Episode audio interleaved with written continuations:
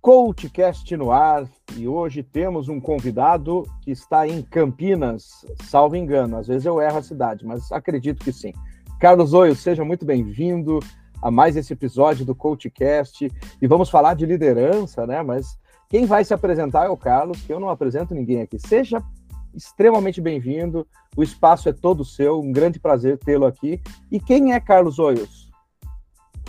Maravilha. Obrigado demais, Sérgio, por essa oportunidade. Uma honra estar aqui no, no seu podcast, sabendo das pessoas que já passaram por aqui. A barra está alta, então realmente é um privilégio estar aqui contigo. Um, quem é o Carlos?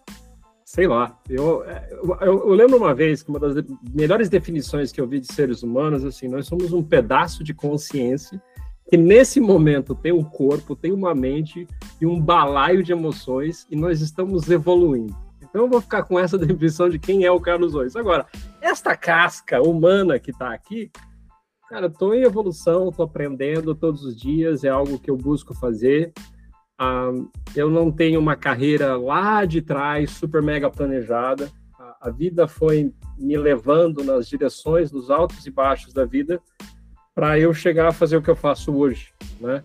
Ah, sou colega de carreira, de trabalho como, como você, trabalho com consultoria empresarial, faço coaching executivo para líderes aqui no Brasil, fora do Brasil, e é uma jornada que eu vejo que não tem fim. Então, eu acho que parte dessa definição é, é essa consciência que, nesse momento sou eu, é o que sabe que vai estar aprendendo até a última respiração, que sem a gente considerar essa carcaça, somos ilimitados. Só que nós estamos no espaço-tempo, temos as nossas necessidades fisiológicas, emocionais. E eu acho que uma das coisas que eu mais gosto de fazer é justamente conversar com pessoas, aprender com pessoas e compartilhar aquilo que eu tenho aprendido até o momento. Então, isso acho que é um pouquinho de mim.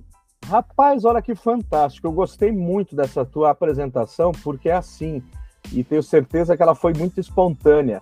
E aproveitando, Dessa forma, não é preciso que a gente planeje minuciosamente cada passo que a gente vai dar. Isso foi muito interessante. Como você trata isso com os teus coaches, com, esse, com esses líderes que estão à frente aí das suas, das suas equipes, dos seus times?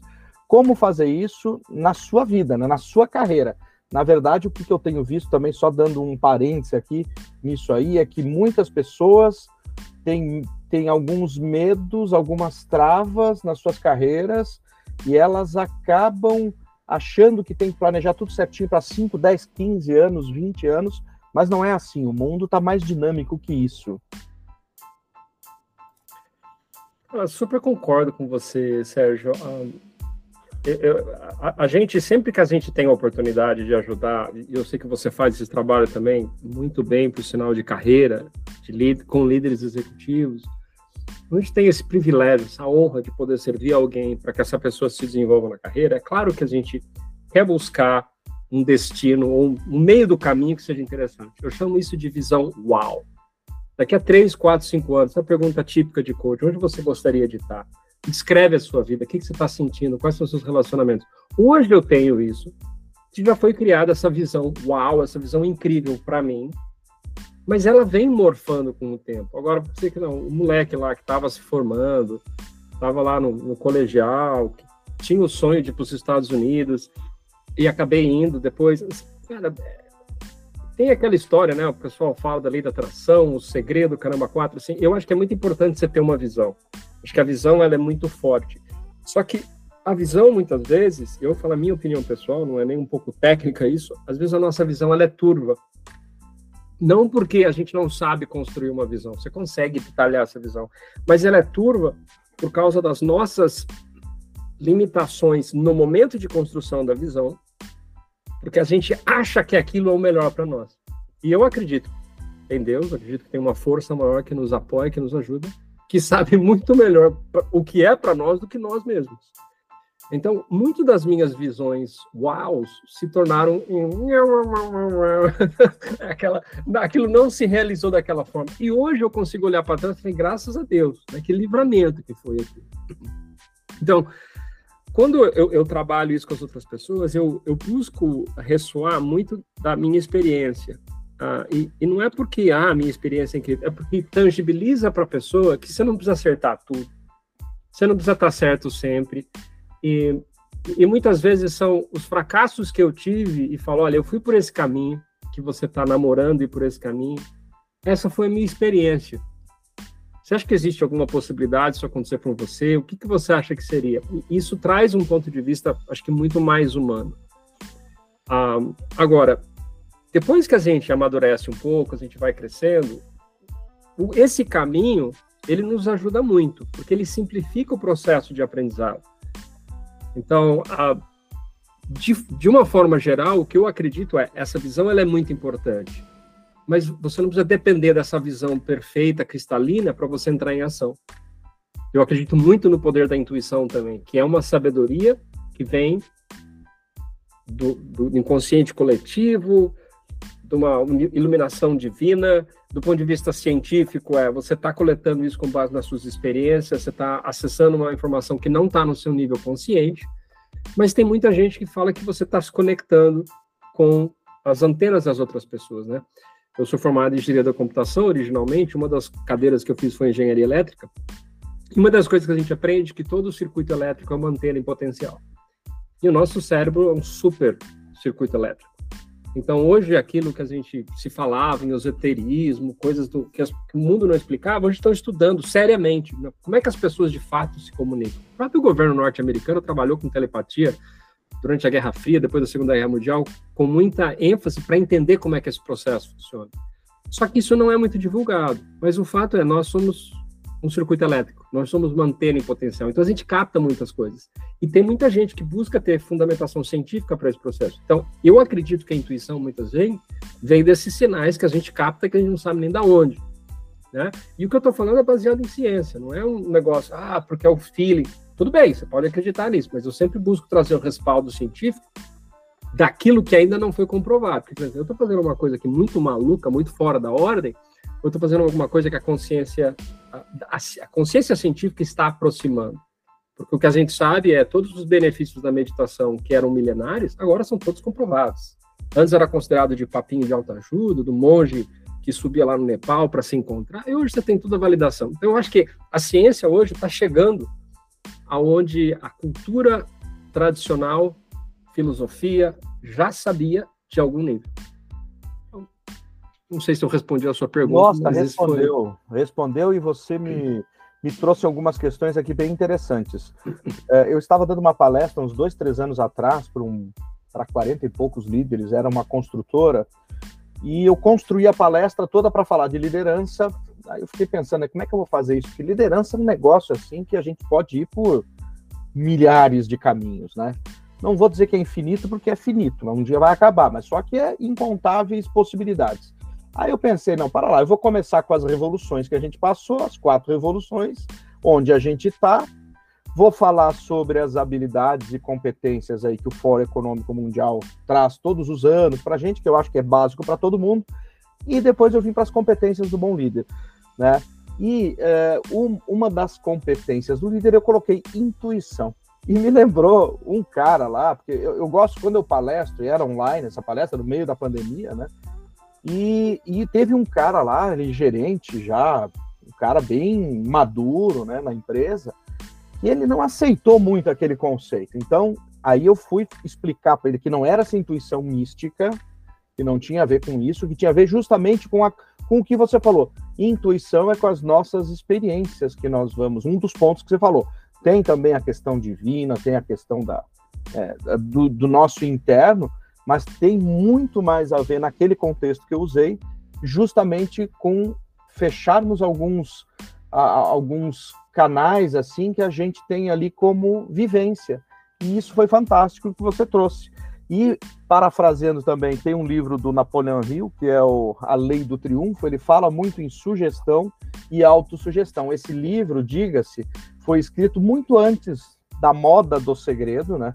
Que o segredo depois virou uma moda aí nos anos 90, se não me engano, né?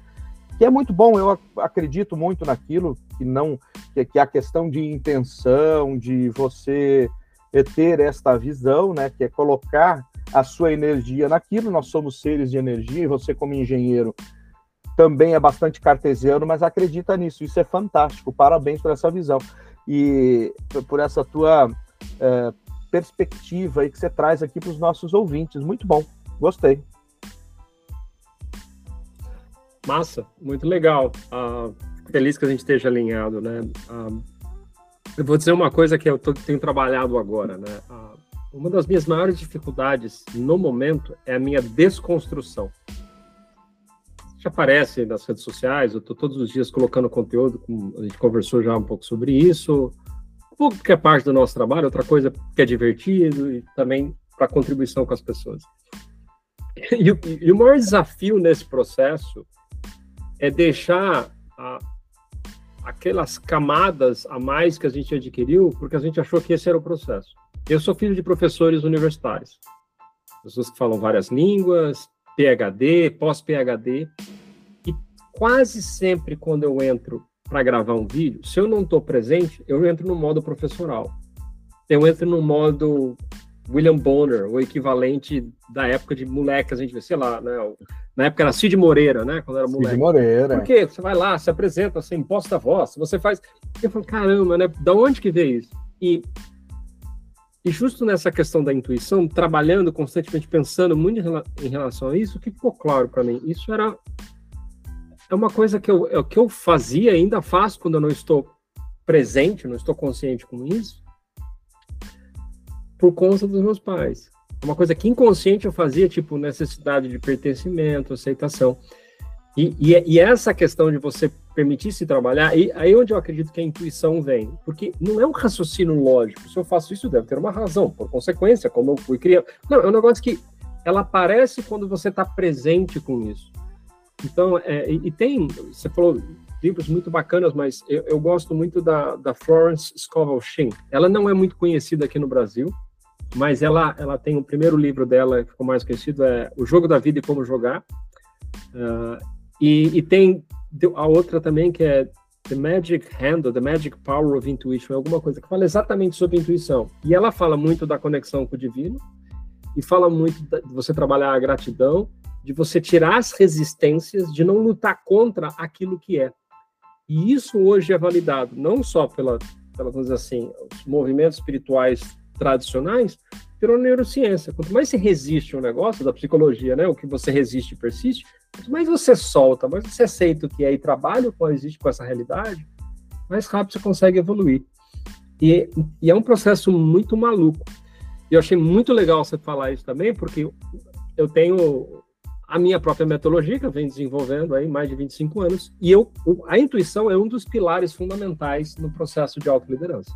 Porque se você não confia na autoliderança, na sua auto, na, na sua intuição, cara, você está duvidando da sua experiência passada, você está duvidando do seu subconsciente, você está duvidando de tudo que você vivenciou. E é muito natural as pessoas, uh, especialmente líderes executivos de uma determinada faixa etária e maturidade, rejeitarem esse princípio. Então, eu sempre falo, olha, tem várias abordagens. A intuição mais tradicional, com base científica neuro, da neurociência, as suas experiências que o subconsciente traz presente para você. Mas existe toda essa, né, essa, como é que chama? O can of worms, né, essa lata de, de minhoca, a hora que se abre, tem um monte de outras linhas que estão estudando. O próprio Uh, o Heart Math Institute, Instituto da Matemática do Coração, eles vêm trabalhando de forma científica a conexão entre cérebro, mente, coração, a neurocardiologia, que a gente tem neurônios no coração. Quando você fala isso para médicos hoje, que, que, não estão atualizados, eles surtam, eles falam, como assim? Eu nunca estudei isso na faculdade, né? Que eu já tive algumas questões com alguns médicos, eu já atendi médicos em diversas ocasiões, mas nunca vi isso. E aí eu não sei exatamente o que eu falei, a pessoa ficou meio, meio frustrada, né? Porque a pessoa se sente desatualizada na área de expertise dela. Né? E, e, aí você tem que ter cuidado nisso. Mas hoje a intuição tem muitas vertentes que trabalham com isso. Não, e é ótimo, né? Quando a gente traz isso à tona, né? A gente é, bota um, uma, uma pulguinha atrás da orelha das pessoas, né? Para a gente se entender mesmo, né? E eu, eu também passei por esse processo porque eu, em algum momento, em algum podcast, eu tinha ouvido isso. E depois, nas leituras, preparando essa palestra que eu te falei, surgiu de novo. Falei, gente, isso aqui é importante. Isso aqui faz parte, né? E muito mais. Agora, Qual foi o teu momento mais desafiador aí enquanto coach de um executivo mais maduro? Momento mais desafiador com o coach em relação ao executivo mais maduro. Eu tenho na minha história assim, eu lembro de dois pontos nefrálgicos que um eu estava no começo, não era uma pessoa muito, não era um executivo grande, eu estava no começo da minha carreira. Eram os primeiros coaches que eu estava, processo de coach que eu estava cobrando, né? Eu comecei com os pro bônus, né? Que você faz uhum. gratuito, você faz os peer coaches com pares. E, e, e, a, e, o problema que eu tive é aquele, aquele princípio, né? Que resistência é falta de rapport. Né? Então, esse, esse foi, um, foi um case. Uh, e a pessoa ela tinha muita resistividade àquilo que eu estava falando. E, inclusive, eu trouxe uma avaliação para mostrar a área em que essa pessoa precisava melhorar. E essa área que a pessoa precisava melhorar apareceu numa avaliação de perfil comportamental de estilo de liderança. E essa pessoa teve alta resistividade em relação a isso. E para mim, o, o, grande. E, e esse foi um, foi um processo em que eu, eu escolhi interromper o processo. Falei, olha, para mim não está fazendo sentido, eu também não. Foi, foi um, um dos grandes aprendizados para mim, né? Os grandes aprendizados vieram para mim não com os acertos, mas com essas, essas falhas, né? Esses, essas tropeçadas. O grande aprendizado para mim foi de que o coaching, é, e isso ficou claro para mim, você não faz o coach do problema, você faz o coach da pessoa. A pessoa que precisa de apoio para lidar com o problema e superar o problema. E, e, e, a, e, o segundo insight é a agenda é da pessoa. Ela, você não precisa provar que ela está errada, você não precisa mostrar que esse é o caminho. A pessoa vai trazer o problema, ela quer trabalhar, você mostra. Se ela tem resistência, é muito diferente de uma mentoria. Na mentoria a pessoa tá, paga para receber direção e, cara, você tem que ser treinável. E não desse jeito, mas de uma forma geral, você baixa a cabeça e esse é o caminho. E no coach é um processo muito diferente. E o segundo processo que foi desafiador, a gente não perdeu o cliente, estava em parceria, a gente estava fazendo um processo de coaching empresarial, é uma empresa de sucessão familiar, uma empresa em São Paulo, bastante tradicional lá, e tinha primeiro e segundo nível, uh, dois níveis familiares, né, vamos dizer assim, os mais antigos e o próximo nível que estava se desenrolando ali.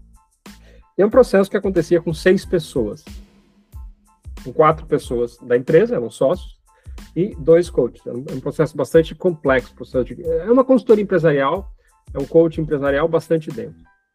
Nesse processo, eu, eu na minha, como é que eu posso dizer, num arrobo de tentar ajudar rapidamente um problema, eu quase que matei o processo ali. E, e, o bom é que, como a gente estava em parceria naquele processo, eu voltamente alternava com um parceiro meu e era aquela brincadeira, o good cop e o bad cop, né? Não é ele que batia, eu que passava, lisava, nesse eu que estava batendo, o outro que estava lisando.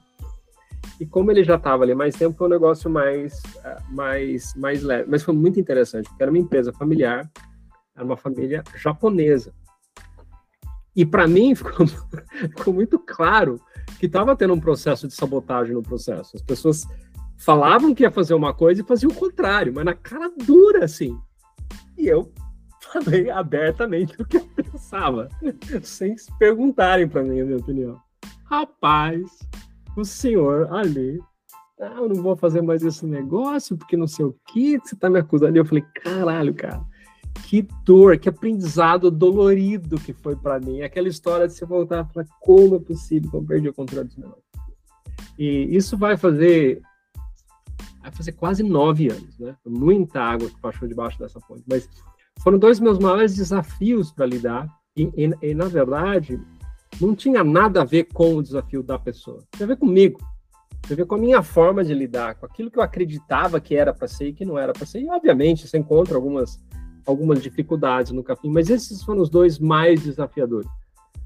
Com o tempo, o que eu digo é o seguinte: quanto maior é o, é o, é o, é o nível hierárquico da pessoa, de certa forma, para mim hoje, até que é mais fácil lidar. Porque como coach, você não vai mostrar o caminho para ninguém, você vai ajudar essa pessoa a encontrar o caminho. E é, e é, só isso que você precisa fazer. Tem que sair do ego, né? Foram super escolas para mim esse processo.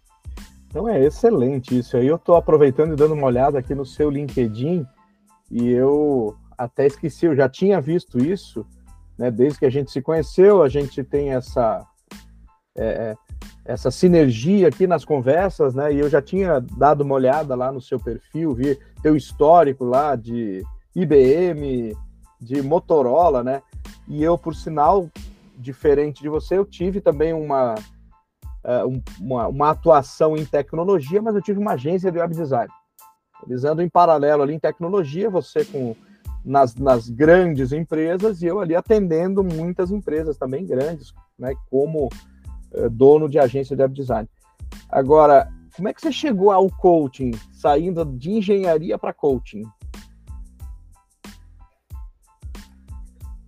Cara, essa foi uma jornada pessoal mais do que tudo. Um, quando eu estava nos Estados Unidos em, em 2006, eu tinha ido para ficar um ano lá como International Assignee da IBM Brasil, acabei virando vendedor aqui no Brasil, para depois virar um vendedor lá, depois entrei na, na, na IBM. E, e, eu fiz um programa que chamava Leadership Excellence Program dentro da IBM, que é um programa que, assim, tipo, só 1% da população da IBM faz, que é um programa para formação de executivos. Eles pegavam pessoas que eram líderes técnicos, que eram high potential, tinham, tinham sido marcados, vamos dizer assim, no, tinha um xizinho ali que falou assim, cara, esse cara aqui, só que esse cara vai crescer que é muito legal. Por um lado, por outro lado, você trabalha que nem um burro, você não sabe por quê. Até alguém falar para você, cara, você é high potential, eles vão socar trabalho em cima de você. E aí, obviamente, precisava arredondar as habilidades. Aí você faz entrevista com o GP, o cara fala, beleza, conhece você, beleza, vai nesse programa. E é um programa extremamente profundo. É um programa de desenvolvimento pessoal, é um programa de você olhar para dentro. Então, o que existia de melhor na época, eu passava para o processo. Era até interessante, né? Algumas coisas vieram para o Brasil cinco, seis anos depois. Eu falei, caramba, só agora que está chegando. Porque existe essa defasagem. Hoje é muito menor. Hoje, um ano e meio, algumas coisas nem chegam no Brasil, mas a, antes era, a defasagem era maior. Então, foi um privilégio ter essa formação. E aí, o que ficou muito claro para mim é que era a grande sacada dos projetos. Imagina, eu estava na IBM, os caras queriam uma tecnologia nova, compravam a empresa. Assim, não faltava dinheiro. Era mais fácil você comprar em tecnologia e dar para toda a área de desenvolvimento de software do que tentar desenvolver ou, ou comprar o, o, a, o, produto. Compra empresa. Era, era desse jeito o negócio. Então, tinha melhor tecnologia, você tinha acesso aos melhores sistemas de processo de qualidade, ISO 9000, 9001, caramba 4, tinha um, todo um know-how, mas tinha projetos que davam certo, projetos que davam certo. E aquele negócio sempre ficava mexendo. Até que eu entendi que o negócio mesmo, a, a cola é gente, são pessoas. Você pode ter a melhor estratégia do mundo. Se você não tiver líderes, líderes bem formados e pessoas engajadas, o negócio não funciona. Só que, ao mesmo tempo que isso estava acontecendo, para mim foi um processo muito intenso pessoal, porque eu estava profundamente infeliz. Eu não estava feliz com o casamento, eu estava morando num país distante, eu sentia que eu mexia com a melhor tecnologia do mundo, mas eu estava desconectado de mim, das pessoas. E aí eu acabei voltando para o Brasil, e no que eu voltei para o Brasil, que estava ruim, ficou pior. Eu entrei no, no, na época era o MBA que existia de Getúlio Vargas, que era a SEAG, aí depois eles desqualificaram, não é que desqualificaram, mas eles deixou para um programa inicial, eles criaram outro SEAG, mas na época era o, o MBA por excelência da Getúlio Vargas, estamos falando aí de 2008, né? E aí, nesse processo, eu comecei a fazer uma série de programas dentro da própria da, Getúlio Vargas, o, o, o programa de administradores, e comecei a fazer programas de desenvolvimento pessoal. E aí o que ficou muito claro para mim, cara, os caras fera, os caras que eram animais como facilitadores, eles todos eram coaches. Eu falei, cara, eu quero saber o que é esse negócio aqui. Então, em 2012, eu fiz a minha primeira formação de coaching, e quando eu cheguei, eu entrei em contato com uma pessoa, Marcela, Marcela Prado, uma pessoa incrível, uma das maiores trainers, especialistas em neurociência que tem. E eu falei, Marcela, é, qual foi a sua formação de coach? Eu falei, foi essa. Eu falei, tá bom. Só mostra o caminho. O que é a melhor coisa que você recomenda? Eu fui lá. Então eu fui atrás das formações que eu, que eu entendi que eram melhores, a partir de indicações de pessoas que eu admirava, e eu não parei mais. E aí o que é interessante é, porque eu entrei nesse mundo de coaching por conta da facilitação, eu queria facilitar treinamento, né? Eu tive a oportunidade nos seminários Insight de fazer três traduções intérprete do espanhol para o português e português e espanhol. Né? O facilitador falava espanhol, ele falava espanhol, eu tinha que traduzir para as pessoas, as pessoas olhavam para mim e eu falava para ele o que elas falavam de português para espanhol, quando eu não entendi. Então, para muitas pessoas, eu era o facilitador. E nesse sentido, você está co-facilitando. Você precisa fazer exatamente as mesmas coisas. Se o cara faz uma firula, não é só você traduzir verbalmente, você tem que fazer a firula junto. Se o cara dança, você tem que dançar. Esse foi o treinamento que eu recebi. Então, para muita gente, aquilo era o processo de facilitação. E aí, quando se percebia a transformação nas pessoas, cara, eu quero esse negócio. Aquilo que eu já percebia que, que não era tecnologia, não era processo, não era tecno... Cara, é isso, é essa engrenagem que eu quero trabalhar. E aí, eu passei nesse processo, eu me separei, e fazendo curso aqui, curso ali, leader training, e até que tive um mês de treinamento em Santiago do Chile, que foi o nível 4 do Insight, e ali ficou muito claro para mim que o, o, meu propósito realmente era trabalhar com desenvolver, desenvolver pessoas, e coach era a grande sacada. Aí comecei, comecei, não parei mais, fiquei nisso, e, e foi aí que eu cheguei nisso. Como é que eu cheguei em coaching para líderes? Por causa da minha experiência corporativa em multinacional, fora do país, e que logo depois que eu me eu fiz a minha primeira formação de coach, saí da minha empresa, da, da IBM, saíram comigo, né? Na verdade, saíram comigo, foi presente, eu não vi a hora de pegar meu FGTS para abrir minha empresa.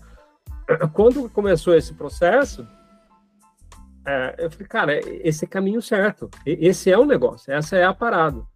E aí uma coisa puxa a outra, e aí você vê que, que não tem fim mais esse negócio, porque aí você vem pô, a descoberta da neurociência, psicologia positiva, você vai se abrindo, você vai crescendo, perfis comportamentais, assim, é, novo autor, pronto, você tem mais 30 livros que eu tenho para ler, estudar coisas que você não sabia.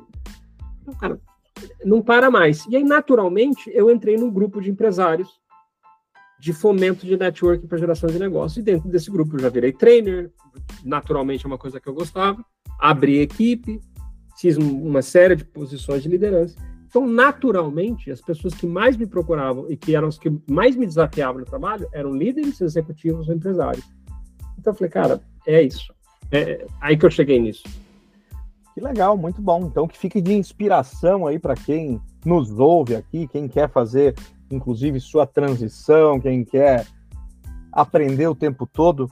E qual a dica, Carlos, que você deixa aqui para a gente não se perder nesse mundo de conteúdo que tem hoje. Hoje, salvo engano, todos os dias a gente tem o equivalente à quantidade eh, de 150 jornais e informações todo dia. Então, quer dizer, como eu vou filtrar tudo isso? E eu vou aproveitar e vou fazer duas perguntas aqui.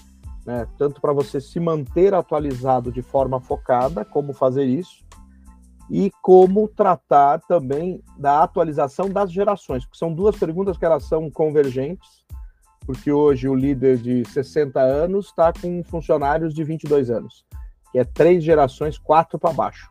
Como faz tudo isso para se manter atualizado? Ah, o ponto de partida para mim, assim, são duas coisas fundamentais. Um, que, eu digo assim, que são pré-requisitos para você fazer qualquer coisa. A primeira coisa é você estar tá presente. Ah, tem estado de presença. Porque muita gente, quando cria essa visão incrível, não está no estado 100% presente. Ah qual, ah, qual é a minha meta do dia? Qual é fazer o tudo lixo? Cara, a pessoa está no. Você tem que estar tá presente.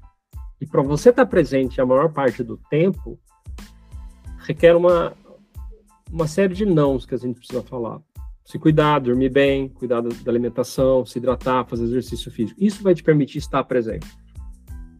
A gente sabe, com base científica, que presença, córtex pré-frontal, é 5% do tempo. 95% do tempo já está no piloto automático. Então, para você tomar decisões, para você ter clareza, que é o, é o segundo ponto principal para mim, é você tem que ter presença para você poder buscar clareza o tempo todo. Quando você está sempre. E clareza, para mim, é o primeiro pilar da autoliderança. A primeira coisa que precisa chegar é como é que tenha clareza de tudo que você vai fazer. Então, como é que você se mantém atualizado? Você se mantém atualizado e como é que você trabalha com gerencial, é, é com, com a, a, geracional, deslalia, ataca. Uh, troca as palavras. Você tem que precisa, você tem que gostar de aprender, ou você tem que se virar para você criar o hábito de aprender. Então, você tem que ter presença, precisa ter clareza do que, que você quer, o que, que você precisa, o que, que você não quer, o que, que você vai fazer, o que você não vai fazer. Precisa desenvolver o hábito de aprender. Porque quando você desenvolve o hábito de aprender, a primeira coisa que eu recomendo é desenvolva o hábito de aprender mais rápido. Então, aprender a aprender e aprendizagem acelerada é um, uma das maiores uh, habilidades coringas que as pessoas podem desenvolver. Para você se manter atualizado hoje, você precisa saber qual é a área que você vai trabalhar, precisa ter clareza, e você precisa estar presente com você para determinar isso, e você fala, beleza, então a primeira coisa que eu preciso aprender é eu preciso desenvolver o hábito de aprendizagem acelerada. Essa é a primeira coisa que você precisa fazer. Porque a hora que você tiver isso, você ganha um tempo brutal em todas as outras coisas. E hoje, a inteligência artificial nos ajuda muito. Eu tenho falado muito sobre isso. Inclusive, estão rolando até umas consultorias relacionadas com inteligência artificial. Por quê? Porque a inteligência artificial te ajuda a aprender muito mais rápido do que antes sumários de livros, de, de, de, podcasts, de YouTube. Cara, hoje você encontra isso, está muito melhor. E vale a pena pagar uma ferramenta para te ajudar a desenvolver. Então, assim, a inteligência artificial, antes de destruir a humanidade, né, como muitos estão dizendo, vai nos ajudar muito, né? Pelo menos destruir uma, uma humanidade feliz, né? Porque a gente pode crescer muito em parceria com a inteligência artificial.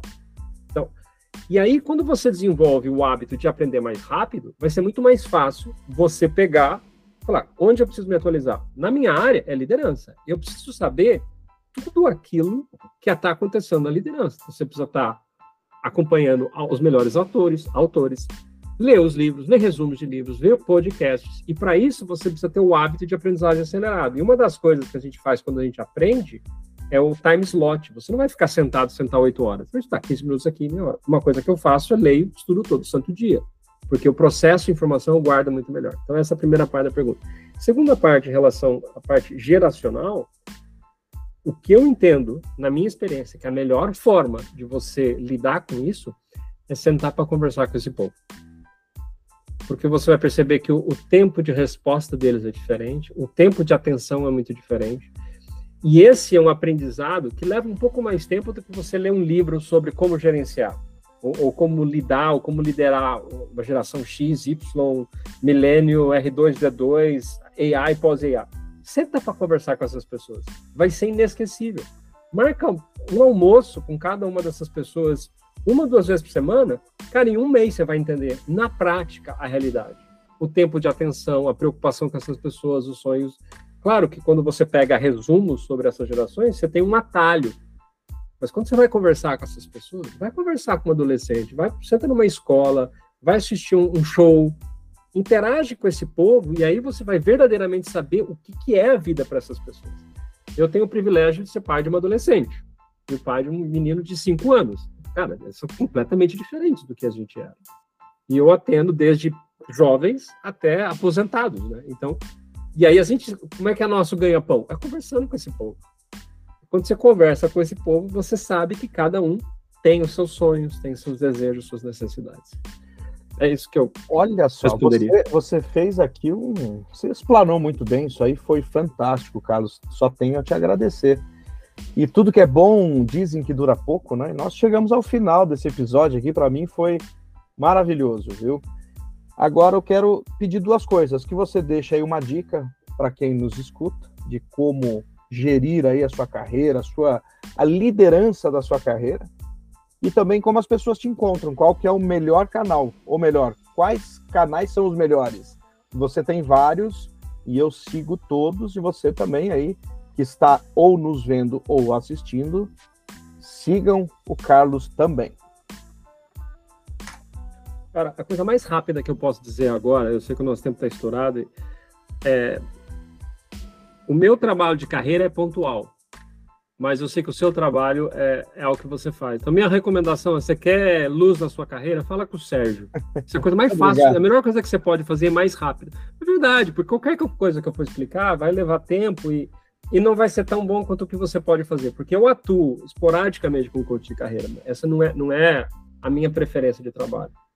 Então, essa é a primeira coisa. E, e, e, de verdade, não tem nada combinado aqui, como você sabe. Então, fala com o Sérgio, segue o conteúdo do Sérgio para carreira. Em relação a entrar em contato comigo, cara, eu estou nas redes sociais, em todas elas, como Carlos Oios, L-D-E. Então, Oios é H-O-Y-O-S, Carlos Oios, H-O-Y-L. É, H-O-Y-S, e LD é líder de elite. Então, se você entrar em carlosois.com ou líderdeelite.com, você vai me encontrar.